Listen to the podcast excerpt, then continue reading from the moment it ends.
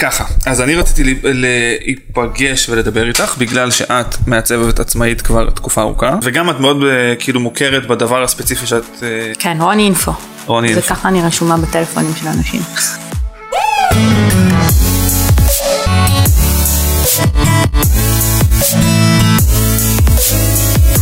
אני אתחיל בלהגיד שכאילו אינפוגרפיקות מרחביות זה דבר, ככה הכרתי אותך.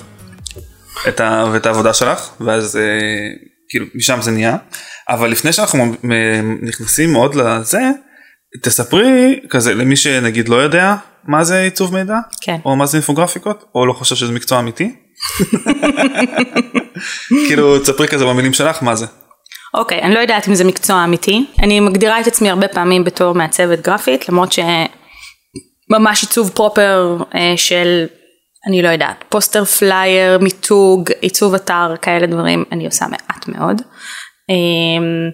אני, אבל בהכשרתי מעצבת גרפית, אבל בעיקרון מה שאני מתעסקת בו זה לקחת מידע שהוא כמותי, מספרי, או, או שהוא מידע לא כמותי ולא מספרי, אבל הוא מידע מאוד מאוד מסובך ומאוד מורכב, ומפשטת אותו בעזרת זה שאני מייצרת לו צורות ויזואליות. ככה שהקריאה שלו היא בשלב הראשון ויזואלית, אני רואה הרבה אדום, או אני רואה קטן וגדול, ורק אחר כך או במקביל היא גם טקסטואלית ומספרית וקוגניטיבית. הדרך הכי נפוצה שבה זה קורה ומה שכולם מכירים זה, זה פאי עוגה, נו, תרשים עוגה, תרשים עוגה, גרף עוגה, כן. מה שנקרא פאי צ'ארט. זה למשל לקחת איזושהי כמות, לחלק אותה לכמה חלקים ולייצג אותם בעזרת עיגול שמתחלק. אז זו שיטה אחת, יש כאלה המון המון שיטות ו, ו, ובזה אני מתמחה בלמצוא כאילו מה השיטה הנכונה, לייצר אותה, לעצב אותה, לתת לה גם תחושתיות אה, אה, מתאימה להעברת מסר. רגע, משהו נורא קורה בחוץ כנראה. וואו. הבטחתי שיהיה פה שקט. אה... סליחה. לא קרה, אבל ככה זה החיים. בסדר, אין דבר. הסירנות ששמעתם ברקע, אל תציצי בשאלות. סליחה. הסירנות ששמעתם ברקע זה פה מרחוב אלנבי הסמוך, בטח משהו ממש רגיל. אז רוני, אני אתחיל בזה שהדפסתי את הערך שלך בוויקיפדיה. אוי, באמת? כן. אז רוני לויט, נולדה בירושלים, היא מעצבת גרפית ישראלית. רוני... נולדה בירושלים וב-אלפיים וחמש סיימה את לימודיה בהצטיינות במחלקה לתקשורת חזותית של בצלאל. החל מ-אלפיים ושמונה החלה להרצות במחלקה לתקשורת חזותית בבצלאל. בין השנים אלפיים ושש ל-אלפיים ושתים עשרה לימדה תקשורת חזותית במכללת מנשר בתל אביב, ובמקביל בין השנים אלפיים ועשר ל-אלפיים ושתים עשרה בשנקר. בעלת סטודיו לעיצוב גרפי בתל אביב ומתמחה בעיצוב נתונים ומידע. כותבת ומעצבת עמודי סטטיסטיקה לעיתונים שונים בארץ, בין השנים כתבה ועיצבה טור שבועי, טוב, יש פה עוד מלא סטאפ, אבל ב-אלפיים ותשע הוציאה את ספרה הראשון, אטלס ישראל, מיפוי סובייקטיבי שמדינת ישראל. מה, מה חסר פה? כאילו, מה... מה לא כתוב פה? כן, מה נכון לגבייך? וואו, מלא דברים, זה, זה ערך, זה היה איזושהי יוזמה של מישהו לעשות ערך על כל המרצים בבצלאל, אז זה היה לפני הרבה זמן. תספרי לנו איך הגעת לעולם של העיצוב? כי מה שכתוב בדף של הוויקיפדיה שקראתי, זה ש... אני ככה משתף פה את הצופים בתחקיר, ב... תחקיר מוויקיפדיה, זה כאילו מה שאני רבה עם הסטודנטים שלי עליו כל הזמן. זה כאילו... לא, לא, זה מקום טוב להתחיל בו. זה מתודה. מתודה. אוקיי, זה...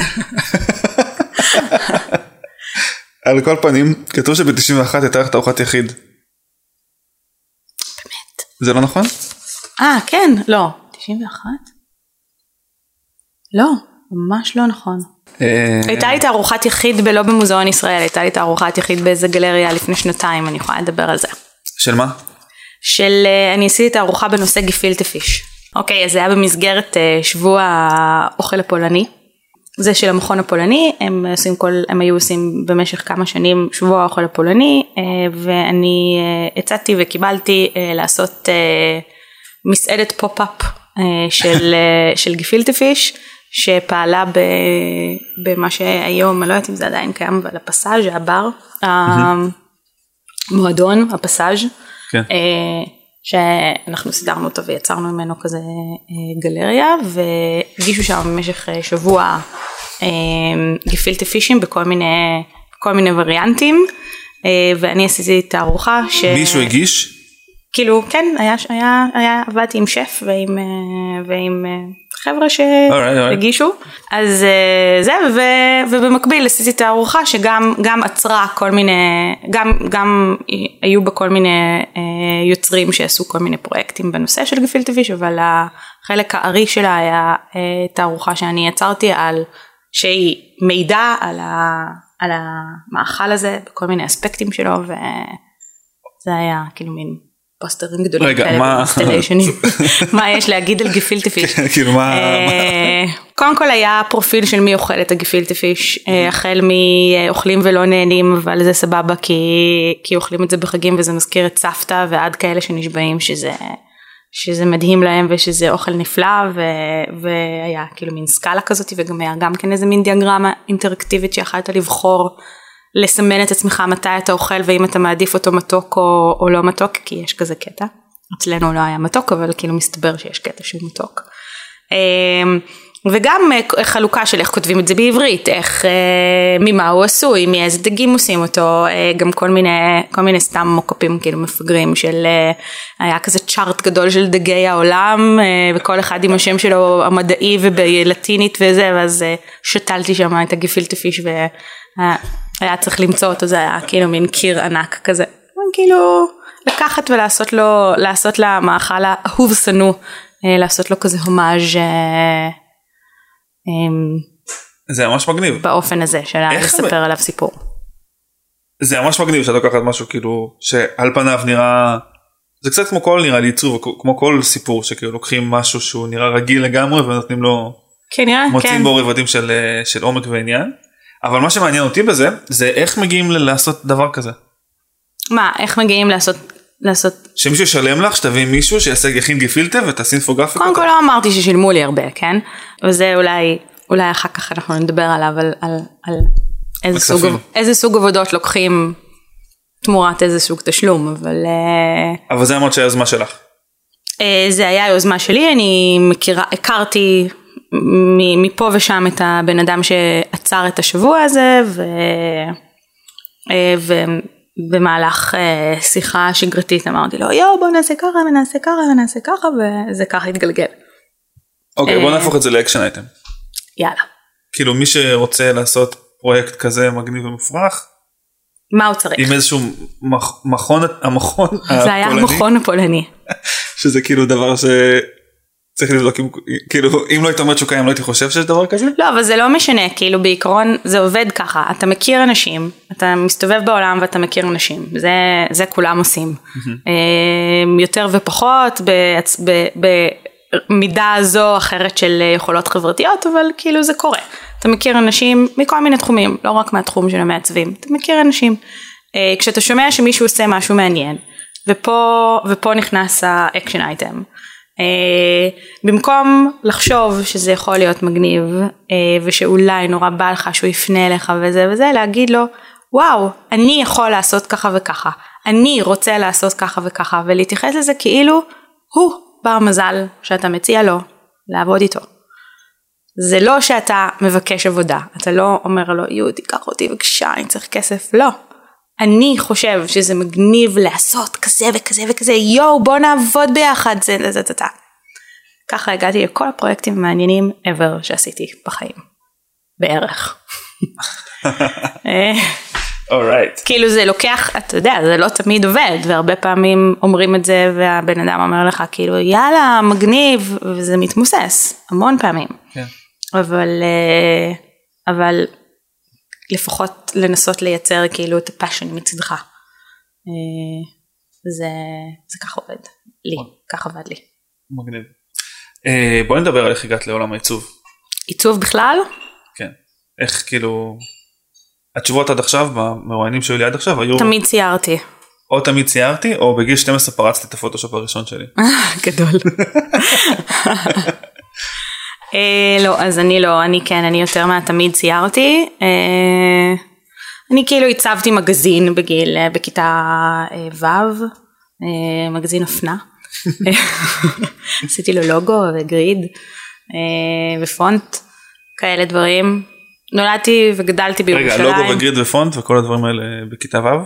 כן, אתה יודע, זה היה גרוע, אבל בדיעבד. לא, אבל אני נגיד לא ידעתי מה זה גריד עד גיל די מאוחר בחיים שלי. גם לא ידעתי מה זה גריד, אבל החלטתי שכשזה מדור, אז זה יהיה כתוב על טור בצבע צהוב, והוא יהיה בצד. וכשזה לא מדור, אז זה כתוב סתם במחברת. כאילו למשל, כזה דבר שבדיעבד, אני חושבת שהם היו איזושהי הבנה ש... שדברים שיש להם תוכן אחר צריכים גם להיראות אחרת. כן. ו... וזהו, גדלתי בירושלים, זה היה לי לחלוטין ברור שאני אלמד בצלאל, ושאני אלמד עיצוב גרפי בצלאל, זה לא הייתה שאלה. ניסיתי להתקבל רק לבצלאל, התקבלתי לבצלאל, והתחלתי ללמוד, כאילו לא היה לי שום, לא היה לי שום בלבול בקטעים האלה. כאילו זו תחושה שלא חזרה יותר בחיים אף פעם. זה היה רגע כזה ש... שהיה מאוד, מאוד קליר. וכשסיימת את הלימודים, ישר יצאת לעולם העצמאות או ש... לא, סיימתי את הלימודים ב-אלפיים וחמש, אחרי ש... כשכבר הוצאתי בעצם את הספר, כי הוא היה הפרגמר שלי, הספר אטלס, כן. רגע, אני מצטער, אבל כנראה יש פה מלא מלא שגיאות בוויקיפדיה, לא. שהוצא אותו ב-אלפיים ותשע. נכון, כי הוא יצא לאור באופן רשמי ב-אלפיים ותשע, אבל הוא נכתב... ו... ונוצר כפרויקט גמר. אז אפילו עוד יותר... כן. אוקיי, אוקיי, שהפרויקט גמר שלך... הפרויקט גמר שלי הוא... הפרויקט גמר שלך היה קריאת כיוון לדברים שאת עושה עד היום. עד היום. אוקיי, יש פה כאילו... כן, כן, זה בהחלט היה המצב, זה התחיל הרבה לפני, כאילו כבר בשנה ב' התחלתי לעשות אינפוגרפיקס, לא ידעתי מה זה, אבל כבר אז התחלתי לעשות דברים שהם explanations, ושהם... שואבים את, ה, את האיכויות האסתטיות שלהם מעולם של מחקרים. ו... אז סיימת לימודים? אז סיימתי לימודים, והתחלתי לעבוד באופן, שקיימים עד היום, הם היו קטנים יותר, זה היה חברת מיתוג,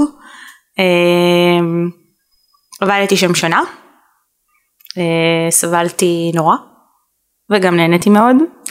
מקרה שהם שומעים, לא סתם, אני נהנת, אני, זה היה, זה לא, היה... אבל ברור ברצינות. ששתי הדברים, כאילו, כן. שתי הדברים הנכונים. קודם כל, אני הייתי מאוד מאוד מאוד לחוצה, שאף אחד לא ירצה אותי, ושאני לא אמצא עבודה, ו... ונורא רציתי לעבוד אצל השמות הגדולים בעיצוב, שזה מי היה כזה מיכל שר, עדלי, אה... תתני, תתני קצת ככה, פיקנטריה מלפני עשר שנים. כן, מיכל שר, עדלי סטוק זה היה כאילו לעשות מיתוג, אגרי, איך קוראים לו שמלמד אצלכם? גסטון? מי מהם? לא. ארנסטו. אה, הוא בדיוק סיים בשנה א', שאני הייתי בשנה א'. ללמד. כן, אז לא התקלנו. אז כאילו מיתוג היה הדבר, כשאני יצאתי כמו שהיום כאילו הדבר זה... אפליקיישן דיזיין וכאילו יו אקס יו איי ויש מלא חברות שעושות את זה, אז כאילו הבונטון בעיצוב הגרפי כאילו היה מיתוג. זה מה שכל הזמן אמרו, שאנחנו חייבים לצאת מבצלאל עם ידע במיתוג. אנחנו לא יכולים סתם לעצב כל מיני דברים, אנחנו חייבים להבין מתודולוגית של, של מיתוג. וחברות מיתוג היו רוב המקומות שאליהם הלכנו. ו... רגע, ואז... את... את מסכימה עם זה היום? ברטרוספקטיבה? לא, ממש לא. אני גם לא מסכימה עם מה שקורה עכשיו עם ה-יו אקס יו איי, כאילו בדיעבד, אבל... אז מה את חושבת שצריך ללמוד ב... שאלה מצוינת, אני מתעסקת בזה כל הזמן. All right, כל הזמן, all right. כל הזמן. אוקיי, אוקיי, הנה. מה צריך...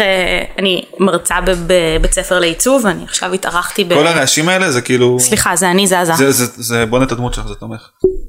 סליחה. אני, אני מרצה בבצלאל, ועכשיו קיבלתי מלגה ל, ל, לנסוע לשבוע לאקדמיה המלכותית בהאג,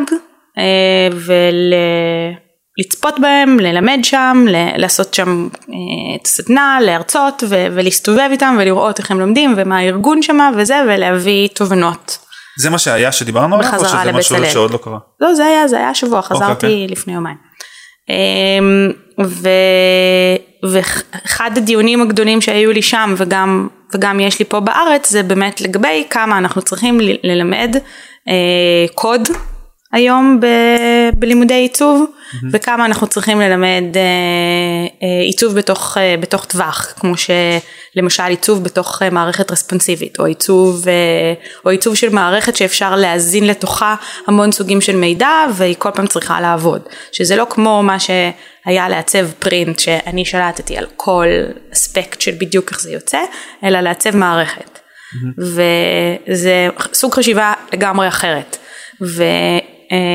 ולגבי לעצב מערכת זה בהחלט ובהחלט אנחנו צריכים לעבוד עליו עם הסטודנטים שלנו, כי זה מאוד מאוד קשה, אבל ברמת היכולות הטכניות אני לא יודעת איזה, זאת אומרת, אם נניח יש שישה קורסים בשנה א', איזה מהם הייתי מורידה בשביל להכניס לימוד קוד, למשל, או באיזה צורה הייתי מכניסה לימוד קוד, או האם קוד זה כמו ללמוד תוכנה, או שזה בעצם שיטת חשיבה לגמרי אחרת. שאלות כאלה לגבי לאן, לאן הולך עיצוב גרפי, האם צריך לפצל בכלל בין, האם יש בכלל פיצול בין מדיה מודפסת למדיה דיגיטלית, האם עוד קיימת מדיה מודפסת בכלל, זה שאלות שכל הזמן אנחנו שואלים, אם זה צריך ללמוד לעצב קודם כל, ואז אתה תוכל ליישם את זה, לא משנה איפה תעבוד. זה נכון, זה לא נכון, האם אתה צריך לצאת עם ידע טכני מבית ספר לעיצוב, האם זה מגביל דווקא ללמוד אה, אה, דברים טכניים, אנחנו צריכים ללמוד יותר לפתח קונספט, זה שאלות שכל הזמן, כל הזמן עולות, אנחנו דנים עליהן כל הזמן. ומה את חושבת? צריך קוד, לא צריך קוד, צריך להעיף מיתוג, צריך ללמוד פרינט?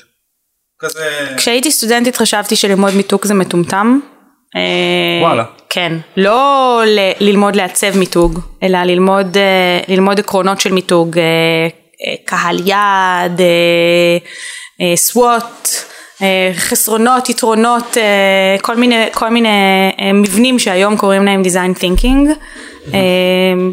היום אני לא חושבת שזה מיותר, אני כן חושבת ש, שתחמו את זה לתוך, לתוך מיתוג, והכניסו את הקהל יד, והיה בזה משהו שמאוד מאוד צרם לנו, כי אנחנו הרגשנו שאנחנו צריכים ללמוד איך לרצות לקוח. ועם זה אני לא מסכימה, וגם היום אני לא מסכימה שאנחנו צריכים לרצות לקוח, אני חושבת שאנחנו צריכים לנסות להבין מה הצרכים של הלקוח, ו... ולהתעלם ממה הוא אומר שהוא רוצה, או לפחות לשים את זה באיזה בוקסה אחרת בראש, ומתוך... ו... ויחד עם זה לנסות להבין כאילו מה הצרכים שלו, ולתת לו פתרון שהוא לא משהו שהוא יכל לחשוב עליו. אם הוא היה יכול לחשוב עליו, הוא היה אומר לי מה הוא רוצה, אבל אני מייצגת מישהו שיכול לחשוב אחרת. זאת תפיסתי. זה לא תמיד מתקיים, אבל אני כן חושבת שתיאוריה זה משהו שמאוד מאוד חשוב ללמוד באקדמיה, אני רק לא חושבת שלקרוא לתיאוריה של מיתוג זה היה נכון עבורי. השאלה מה הדרך הנכונה ללמד בבית ספר לעיצוב, אני משנה את דעתי כל הזמן. זה מאוד דינמי. אני כזה רוצה לחזור לשאלה של איך הגעת ל... כאילו איך התחלת לזה, אבל כאילו את כל... סוף של רעיון, הוא כאילו הוק להמשיך לדבר על זה.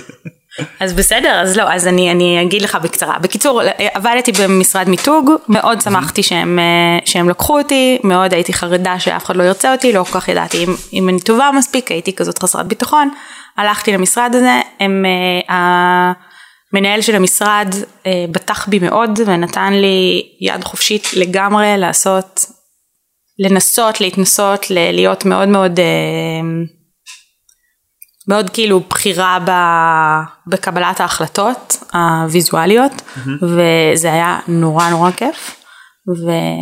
ולמדתי שם המון, וזה היה לי שם המון המון חופש, אבל ה... הלייפסטייל לא התאים לי. מה בלייפסט, כאילו? זה שזה כאילו שעות? זה שזה שעות מטורפות, זה ש...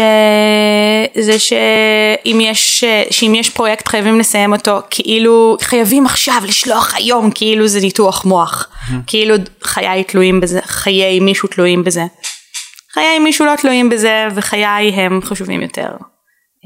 כך הרגשתי, ו... ואחרי שנה, או שנה וקצת, עזבתי שמה, ו...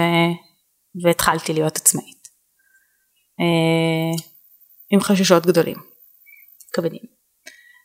מפחיד. מפחיד מאוד. קניתי מחשב חדש, וכבר לא יכולתי לעבוד עם פרי-אנד, כי זה היה תוכנה שלמדתי. הייתי צריכה לעבור לאילוסטרייטור וללמוד אילוסטרייטור. עשיתי לוגו באיזה שבוע רק לנסות להבין, כאילו איך אני עובדת באילוסטרייטור, זה היה מאוד מלחיץ. וזהו, והתחלתי לעשות כל מיני דברים לא מאוד מאוד ספציפיים, כאילו תביעות ליין, חוברת לאמנסטי, כאלה דברים.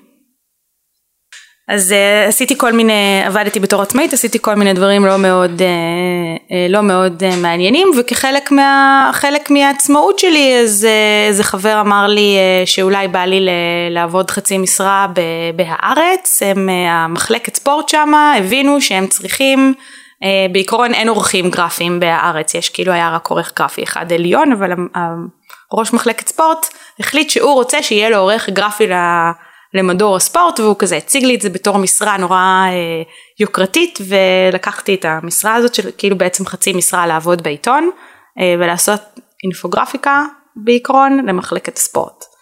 אה, ואת אוהבת? אה... לא, אוקיי. אני לא אוהבת ספורט, ואני לא מבינה בספורט, ו... אבל בכל זאת היה, זה היה נורא מעניין, כאילו היה, זה, זה לפחות כאילו, לפחות התק... התחברתי למקום, של, למקום המספרי ולמקום שצריך להראות אה, הבדלים בהישגים ושבירת שיאים, ומאוד התחברתי למקום הקונקרטי של, ה, של מה מעצבים, של אנחנו לא מעצבים תחושה עכשיו לאיזה מותג של מיצים, אלא אנחנו מעצבים ממש איזושהי טבלת, כן, משהו שצריך להבין אותו בהרבה, זה מאוד היה כיף. ואחרי שהיה לי שם הניסיון של איזה כמה זמן, אז קרה נס גדול באמת, ולא יודעת אם זה נס גדול באמת, אבל זה היה כאילו נקודת מפנה משמעותית, שהיה לי חבר, שהיה לו חבר, שעיצב מחדש את המגזין סוף שבוע של גלובס, והוא שמע שהם מחפשים מישהו שיעבוד איתם שם במערכת, ונפגשתי עם העורך הראשי.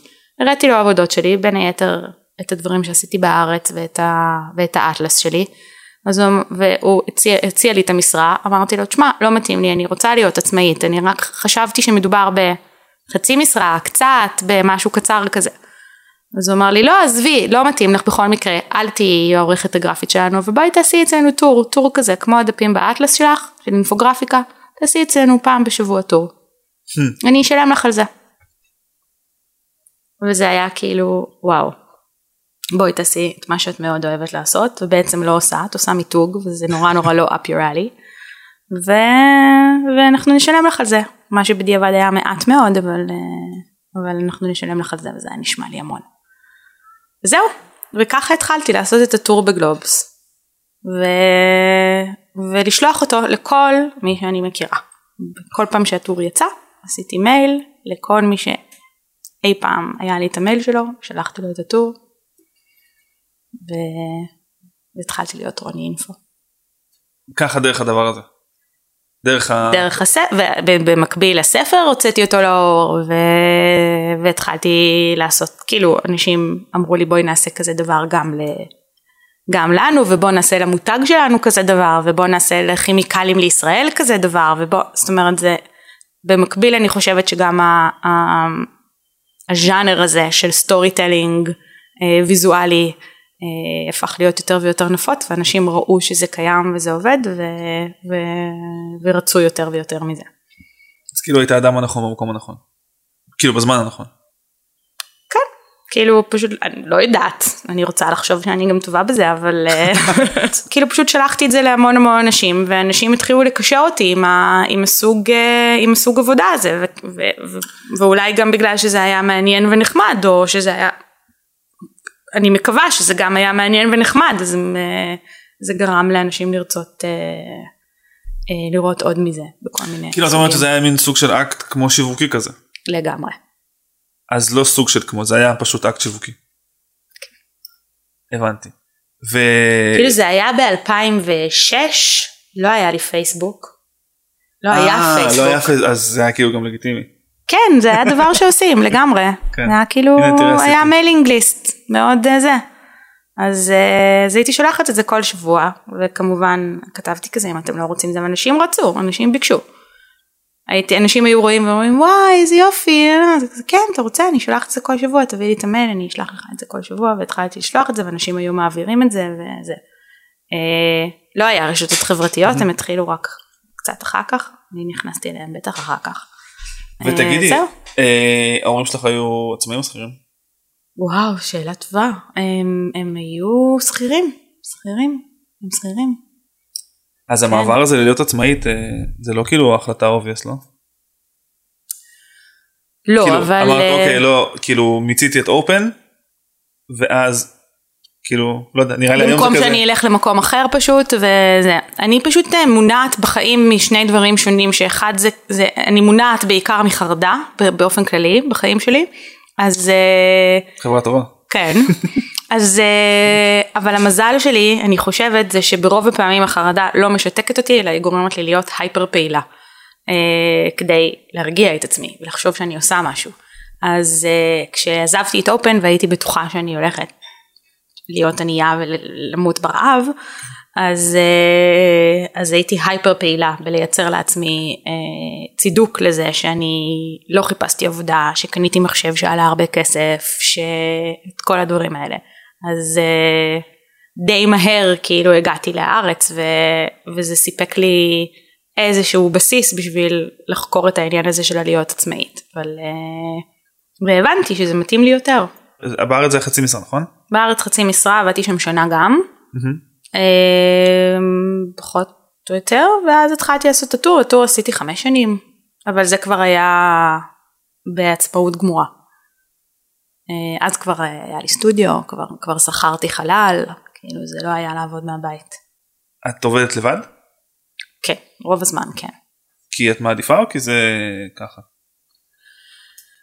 אני לא יודעת אם אני מעדיפה, אני לא, לעבוד עם עוד מעצב נדיר שאני עושה את זה, אני לא, זה לא שאני לא מאמינה בזה, אני פשוט לא נוטה לקחת אה, פרויקטים שצריך בהם אה, כיוונים ו, ומלא, ו, ומלא פונקציות ומלא שינויי גודל וכאלה דברים, אה, אני כן עובדת עם אנשים שיש לה, שהם מדיסציפלינה אחרת, אני מאוד אוהבת לעבוד עם אנשי תוכן, אני אוהבת לעבוד עם אנשי, עם אנימטורים, עם, אה, עם אה, במאי קולנוע, כאילו עם אנשים שהם, שהם מדיסציפלינה, זאת אומרת שהם, אולי הם מספקי העבודה, אבל הם בעצם מעצבים או אנשי, אנשי תוכן בעצמה, זה כן, אני מאוד אוהבת לעבוד איתם, אבל אף פעם לא, או כמעט אף פעם, אני לא עובדת בצוות עם עוד מעצב. כן. אז אני רוצה להוציא עוד קצת דברים מהשלב הזה של ההתחלה, לפני שנהיית כאילו רוני אינפו. אוקיי. אוקיי, אז דיברנו על, על הפחדים והחששות. כן. ועל חצי משרה. כן. שמשלמת לא הרבה. נכון. מה עוד היה? כמה דברים, אני בדיוק אתמול דיברתי על זה עם אחותי. כמה דברים, בגדול... עוד אף פעם לא יצא לי שכל העבודות שאני עושה הן מעניינות וטובות ו- ושוות לשים בתיק עבודות ומקדמות אותי וגם הלקוחות שלהם מגניבים ו- והם לא דורשים ממני יכולות שאני לא יכולה וכל זה. אז בעיקרון אני פחות או יותר זה, זה נפרד אצלי לשני מה שדיברנו בהתחלה, לשני סוגים של עבודות. עבודה אחת שהיא עבודה ש... עם חברות יותר גדולות, משלמים בה יותר טוב, הלחץ בה יותר גדול, הם דורשים ממני הרבה יותר מחויבות, מאשר הם דורשים creative thinking ו-outside of the box thinking וכאלה דברים, עבודה הרבה יותר משעממת, תוצאות שאני פחות מרגישה שמשקפות את הפרסונה האמנותית שלי או את האמירה העיצובית שלי, לפעמים זה, לפעמים זה מעניין מאוד עדיין, אבל זה, זה מעניין ברמת התהליך ופחות ברמת התוצאה, ו, ועבודות אחרות ש... רגע, אני כאילו צריך לשמוע דוגמה של זה בשביל להבין. למשל, עבדתי הרבה עם צ'קפוינט, כן? ולייצר להם כל מיני דוחות, וגם רכיבים לכל מיני תוצרים שלהם וזה. הם עבדו, הם, באיזשהו שלב הגעתי גם למנכ"ל וכאילו לעבוד איתו על כל מיני דברים, זה דברים שהם הם לא, הם לא מופיעים בתיק עבודות שלי, אני לא חושבת שהם פתרונות אה, מרחיקי לכת, אה, לא היה לי שם פרטנר שהייתי יכולה לייצר איתו דברים שהם אה, אה, חשיבה אחרת על הייצוג החזותי של מספרים בעולם. הם רצו דוחות ו- ו- וגרפים, והם קיבלו גרפים יפים, מעוצבים היטב, עם טיפוגרפיה טובה, אבל לא, אה, לא מרחיקי לכת ב- בתפיסה. והסוג השני? לעומת זאת, ואולי אפילו דוגמה קצת פחות קיצונית ממה שקורה עכשיו, אבל נניח עבדתי עם ון ליר, עם מכון ון ליר, שהם מכון פרטי, הם עושים כל מיני מחקרים, המחקר שהם עשו הפעם זה על המצב של לימודי מדעי הרוח בישראל, מהתיכון ועד, ועד תואר דוקטורט וזה. הם עשו את המחקר הזה, הם היו מאוד מאוד פתוחים, הם היו הם מאוד אינטליגנטים, הם הסכימו, היה להם תקציב מסוים, הם באו אליי בצורה מאוד מאוד כנה, זה התקציב שלנו, קחי את זה, תעשי עם זה מה שאת רוצה, אבל אנחנו נותנים לך לעשות מה שאת רוצה. אז איתם למשל יכולתי לעשות דיאגרמות כאלה שהן מצולמות, השתמשנו בספרים, בכל מיני גדלים, וגזרנו ספרים, וחתכנו ספרים, ו... ו... וחוברות, מדופדפות, ולא מדופדפות, שצבועות, ו... היה, סליחה, היה נורא כיף. והם מאוד מאוד זרמו איתי, והם מאוד עזרו לי עם המידע, והיו מאוד מחויבים, וזה היה תהליך מאוד כיפי. התקציב שלו היה, היה בסדר, אבל הוא לא, זה לא היה העניין. הייתי עושה את זה... הייתי עושה את זה בטווח תקציב, כאילו, anyway, כי זה היה מאוד כיף לעבוד איתם, והם אפשרו לי המון. בחברות גדולות ורציניות, יש מגבלות הרבה יותר גדולות. זה קשה לפרוץ החוצה. אז אם מרגיעים את המקום הזה, שאתה רוצה להיות מעניין כל הזמן, אז... אז אפשר לעשות דברים שמשלמים סבבה, אבל הם לא כאלה מעניינים, ולשמור את הזמן למקומות שהם מאוד מעניינים, אבל הם לא בטוח משלמים סבבה. זהו. אני עקרונית מעט מאוד עושה דברים לגמרי בחינם. תלוי למי, אבל אני לא, אני בדרך כלל לא עושה דברים לגמרי בחינם. כאילו, זה נשמע כמו משהו רע מלכתחילה. מה, לעשות דברים בחינם? תראה, העולם, עולם האומנות, העולם העיצוב העצמאי, אה, הוא מלא בבקשות לעשות דברים בחינם. אנחנו מכירים כל מיני, שבוע עיצוב, אה, ההגדה של הסופה, אה, מיליון כאילו יוזמות כאלה מאוד יפות ומאוד מגניבות, שמבקשות ממך לעשות דברים בחינם, או תמורת... אה, אה, פרסום מסוים, או תמורת אה, תלושים למשהו, כאילו... זה, זה כל הזמן, כל הזמן קיים. אם כותבים עליך במגזין, אם אתה משתתף בתערוכה, הדברים האלה הם חינם. אתה לא מקבל עליהם כסף, ולפעמים אפילו צריך לשלם עבורה. אז זה לא, נורא כאילו... בעייתי. כי יש, אבל יש בזה ערך. תלוי, אתה צר... זה, זה בדיוק השאלה. כאילו, הם כולם, כל מי שמציע לך כזה דבר, בטוח שיש ערך אה, בהצעה שלו, ו... ולא תמיד יודעים אם באמת יש בזה ערך או לא. אז האמירה שלי היא ש... אם זה מעניין אותי, אני אומרת, ברגע שאני מחליטה שאני אומרת כן, אני מפסיקה להתייחס להאם יש לזה ערך או אין לזה ערך, וכמה זה נותן לי נקודות בעולם, או כמה פרסום יש. אני כאילו לוקחת את זה, כי הפרויקט מעניין אותי, ואני עושה עכשיו פרויקט שמעניין אותי, והחבר'ה האלה הם רק תירוץ. כאילו, ואם, אחרת אני לא יכולה לעשות את הפרויקטים האלה. כאילו, אני מוצאת את המקום שמעניין אותי בתוך הפרויקט הזה, ועושה אותו, ולא מצפה שתהיה שם איזושהי תמורה. כי אם מצפים, אז, אז זה נורא נורא ממרמר. רגע, אני מרגיש שכאילו, אני לא יודע אם מיצינו את השלב הזה, של, את החלק הזה של כאילו לעבור מלהיות שכירה, להיות עצמאית. זה נשמע כאילו, שזה, את מספרת את זה כאילו זה חלק, כאילו פשוט קרה. לא, זה, זה, אוקיי, זה פשוט היה מזמן, אולי בגלל זה, אבל זה היה לפני עשר שנים, אז אולי בגלל זה, אבל זה לא היה חלק בכלל, אני הייתי מאוד מאוד מאוד לחוצה, אני לא ידעתי מה לעשות, אני לא ידעתי אם יהיה לי עבודה, כל מי שהציע לי עבודה נורא רציתי, נורא פחדתי לתת הצעות מחיר, פחדתי לתת הצעות מחיר גבוהות מדי, הייתי מתייסרת כאילו לכל הצעת מחיר, כל מי שביקש ממני עבודה, מיד חשבתי שאני לא יכולה לעשות את זה, והייתי צריכה לטפח את הקול הפנימי שלי שאומר, את יכולה, זה יהיה בסדר, ותגידי כן, ואל תגידי לא, וכזה. אז בוא נדבר על התהליך הזה. אוקיי. כי אני יכול להגיד שאני בדיוק, בדיוק במקום הזה עכשיו. כן. ונראה לי זה משהו שבכללי אנשים נתקלים בו. כן, זה קשה, זה קשה, זה קשה לגבש את הפרסונה הזאת, את הפרסונה המקצועית שלך. זה גם קשה לי עכשיו לדבר על זה, כי אני כבר חיה על זה, חיה עם זה כל כך הרבה שנים, שיש דברים שהפכו להיות, שאני עושה אותם בלי שאלה, אבל סתם לבקש כסף מאנשים. לשלוח הצעת מחיר ולבקש כסף. אני למשל הייתי שולחת הצעות מחיר, והרבה פעמים הייתי מתפתה, או לפעמים גם כותבת, אם זה הרבה מדי אז תתקשר ונדבר, ונ... או משהו ברוח הזאת. כשבפנים הייתי צריכה להיות מספיק בטוחה, שמה שאני מבקשת, אני מבקשת אחרי מחשבה, וכי הוא באמת מה שאני שווה. אבל לא ידעתי כמה מבקשים, ולא ידעתי כמה אני שווה. ואנשים אמרו לי תשובות סותרות, והייתי מבקשת משהו, ו... וזהו. ואיך למדת? תוך כדי הליכה.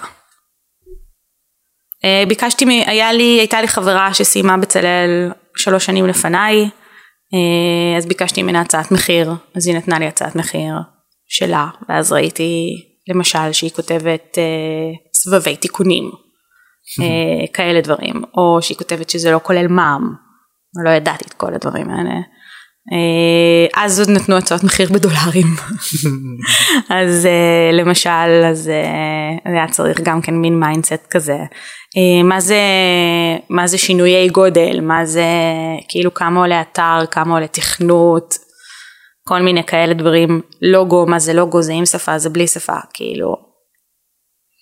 אז אספתי הצעות מחיר מכל מיני חברים, והיינו מאוד מאוד מתייעצים. כזה חבר'ה ב... חבר'ה שסיימו איתי, חברים שלי. החבר'ה שסיימו איתך, הרוב היו עצמאים? לא, בשלב הזה הם כולם, הם אחד העצמאי, שני השכיר. אני אסתאר שאני לוקחת כל כך הרבה שנים אחורה, ואני נכנס לקהל לפרטים ספציפיים. כן, אז היינו מתייעצים, אבל גם עבדתי, אז לפני שבאתי לסטודיו פה, עבדתי בסטודיו אחר, ששם היו שני, שתם היו שתי מעצבות, שהם היו בחירות ממני באיזה כמה שנים, ואיתם הייתי, מהם הייתי מבקשת הרבה. זה משהו שאגב, אם אתם מצליחים למצוא חבר, או יועץ, שהוא בתוך העולם הזה כבר כמה שנים, ונוח לכם אה, לבקש ממנו עזרה, זה מאוד מאוד עוזר, זה מאוד עזר לי. פשוט להתייעץ עם אנשים, שכבר חיים בעולם הזה, ולנסות לקבל את ה... לקבל קצת מהידע שלהם. זה, זה, זה מה שעשיתי בהתחלה. פשוט הייתי, לא ידעתי מה, לא ידעתי מה זה, איך נותנים הצעת מחיר לאתר. אז, או לספר, כאילו, או שידעת, עד שלמדתי שכאילו, או שמפצלים הצעות מחיר, שנותנים כאילו קונספט ככה, ועמוד זה ככה, ואחר כך את הפלייר, אם אתה רוצה ככה, אתה רוצה ככה, כאילו הייתי נורא נורא מתבלבלת. אז, אז בעיקר, בעיקר עם, עם מעצבים ותיקים. מהם למדתי. ותוך כדי ניסיון, היו אנשים ש, אתה יודע, נדפקתי גם. כאילו, הגשתי הצעת מחיר שחשבתי שהיא לא כוללת איקס וואי זד, ואז הם היו בטוחים שזה כן כולל, ובסוף הייתי צריכה לעשות את זה, כי הם חשבו שזה כולל, ולמשל, כאלה דברים. מה הפדיחה הכי גדולה שעשית ב... ב... וואו, יש מלא. כ... כאילו, בבעלת, כ... כבעלת עסק. יש מלא. אז יאללה, אתה הכי טובה. אחד הפדיחות עשיתי לעצמי, כשהדפסתי את הספר שלי, את האטלס, שעשיתי איזושהי טעות וגלופה שלמה יצאה גרועה, והייתי צריכה להחליף אותה. וזה העלה את מחיר, המחיר לעותק באיזה עשרה שקלים. זה כאילו... זה נשמע כמו, כמו פדיחות של עיצוב, לא פדיחות של עסקים. נכון. פדיחות של עסקים.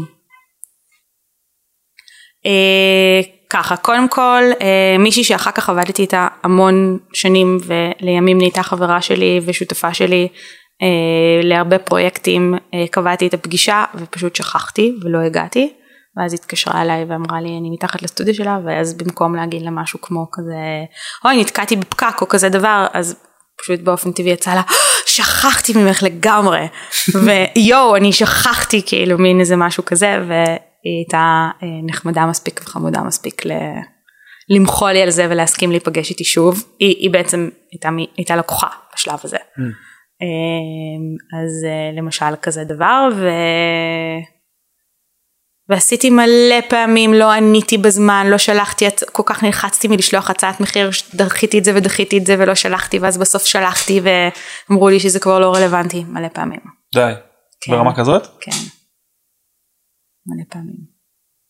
זה ממש, כאילו, זה, זה ממש, זה, זה ממש טרגדיות קטנות כאלה, שאתה יודע שהן הולכות לקרות, אבל... מה העצה הכי טובה שיש לך למי שמתחיל להיות עצמאי? מה העצה הכי טובה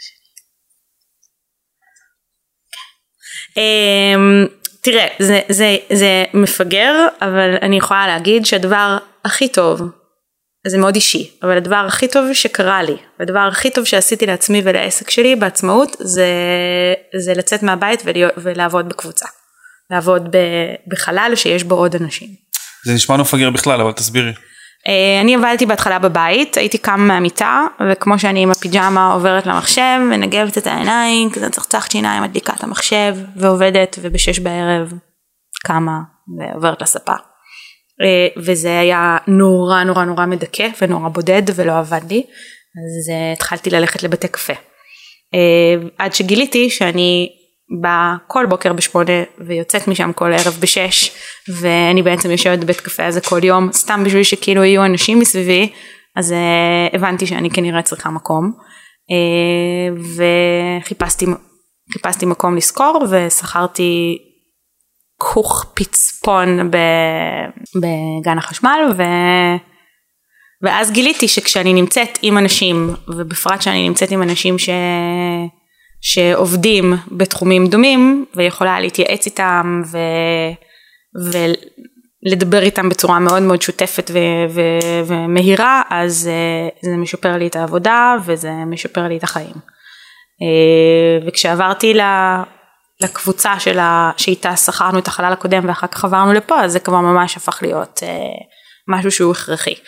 אה, אני לא עובדת בבית, אין לי מחשב, כאילו, יש לי לפטופ, אבל אני נדיר שאני משתמשת בו, אה, אני לא, אני משתדלת לא לעבוד בשבתות, אם אני צריכה לעבוד, אני באה לפה. יש הפרדה מאוד מאוד ברורה, בין הבית שלי לבין העבודה שלי. שזה משהו? זה בעיניי, לי זה היה אחד הדברים ה... לא, לא ההפרדה, אבל זה שיש לי סביבי אנשים, ושאני בסביבה יוצרת עם עוד אנשים שעושים עוד פרויקטים, שמפנים אליי פרויקטים, שאני מפנה אליהם פרויקטים, שאני עושה איתם בריינסטורמינג, זה סופר משמעותי, בלי זה אני לא, לא, לא יודעת אם הייתי, הייתי יכולה לשרוד בלי זה. לי זה, לי זה הדבר הכי הכי חשוב. זה גם ברמה העסקית, אתה מייצר רשת, וגם ברמה החברתית והקריאטיבית, כאילו, הם עוזרים לי. אני עוזרת להם, אנחנו כוח. נשמע מעולה. כן. מגניב, אני מרגיש שאנחנו מוכנים לעבור לשלב ה... ללייטנינג ראונד, לשלב השאלות המהירות. קדימה. כן, אני אשאל את השאלות. כן. מה, אני צריכה לענות גם מהר? לא, את יכולה לענות באיזה קצב שאת רוצה, פשוט שאלות נורא קצרות. אוקיי. מה יותר חשוב, לך חכם או יפה? חכם או יפה? יפה. אה, חכם, לא יודעת. הייתי אומרת יפה. אני, האינטואיציה אומרת יפה. יותר מחכם. לא באנשים, בדברים. ברור שבדברים, אנשים כאילו, עדיף לא לענות. כן. לא, חכם, חכם. מה את יודעת על עיצוב שלדעתך לא מספיק ברור לאחרים? אני לא יודעת אם זה לא מספיק ברור לאחרים, אבל מה שאני חושבת שעיצוב זה שהוא מספק פונקציה, הוא לא, הוא לא מקשט והוא לא אה, מייפה. הוא עוזר לשימוש, להבנה, לקריאה, ל... למסר. אני מרגישה הרבה פעמים שגם בקולגות מסביב וגם הרבה פעמים סטודנטים שלי זה לוקח מקום שני ועל, ועל לייפות ועל לקשט ולעשות משהו שהוא נראה כמו דברים שהיום יפים לוקח את המקום הראשון. וגם אני חוטאת בזה, אבל זה ה... כמה שעות את עובדת ביום? שאלה מצוינת, כמה שעות עבדתי לפני שנולד לי תינוק, או כמה שעות עבדתי אחרי? אני ממש מרגיש ש... שזה פשוט שגיאה נוראית שלי, שלא דיברנו על זה שיש לך תינוק. כן, יש לי תינוק, הוא בן שנה, הוא הגיע מאוחר בחיים, אז לפני שהוא הגיע, אני עבדתי המון, בהנאה גדולה מאוד, הייתי חוזרת הביתה בתשע בערב, מתחילה את היום בעשר בבוקר, הפוגות באמצע, כן, קפה, צהריים, פילאטיס, כאלה דברים, אבל מאוד אהבתי לשבת לעבוד, אהבתי את זה שיש לי את כל היום, שאם אני רוצה ואני עולה על איזה משהו, אני יכולה גם למשוך אל תוך הלילה, זאת אומרת זה לא היה, אם הייתי צריכה, אם היה לי איזה יציאה, נניח קבעתי עם חברות בתשע וחצי, לא הייתי כבר חוזרת הביתה, הייתי גומרת פה עוד דברים, ומגיעה, כאילו מאוד אהבתי לעבוד. עכשיו יש לי תינוק, אז הזמן שלי הוא הוא, הוא, הוא ילד בעצם, הוא בן שנה וחודשיים, ואז עכשיו יש לי הרבה הרבה הרבה פחות זמן, אז אני עובדת הרבה פחות שעות ביום, שבע, שש, לפעמים, תלוי ביום. איך נראה פרויקט החלומות שלך? הפרויקט האידיאלי. אוקיי.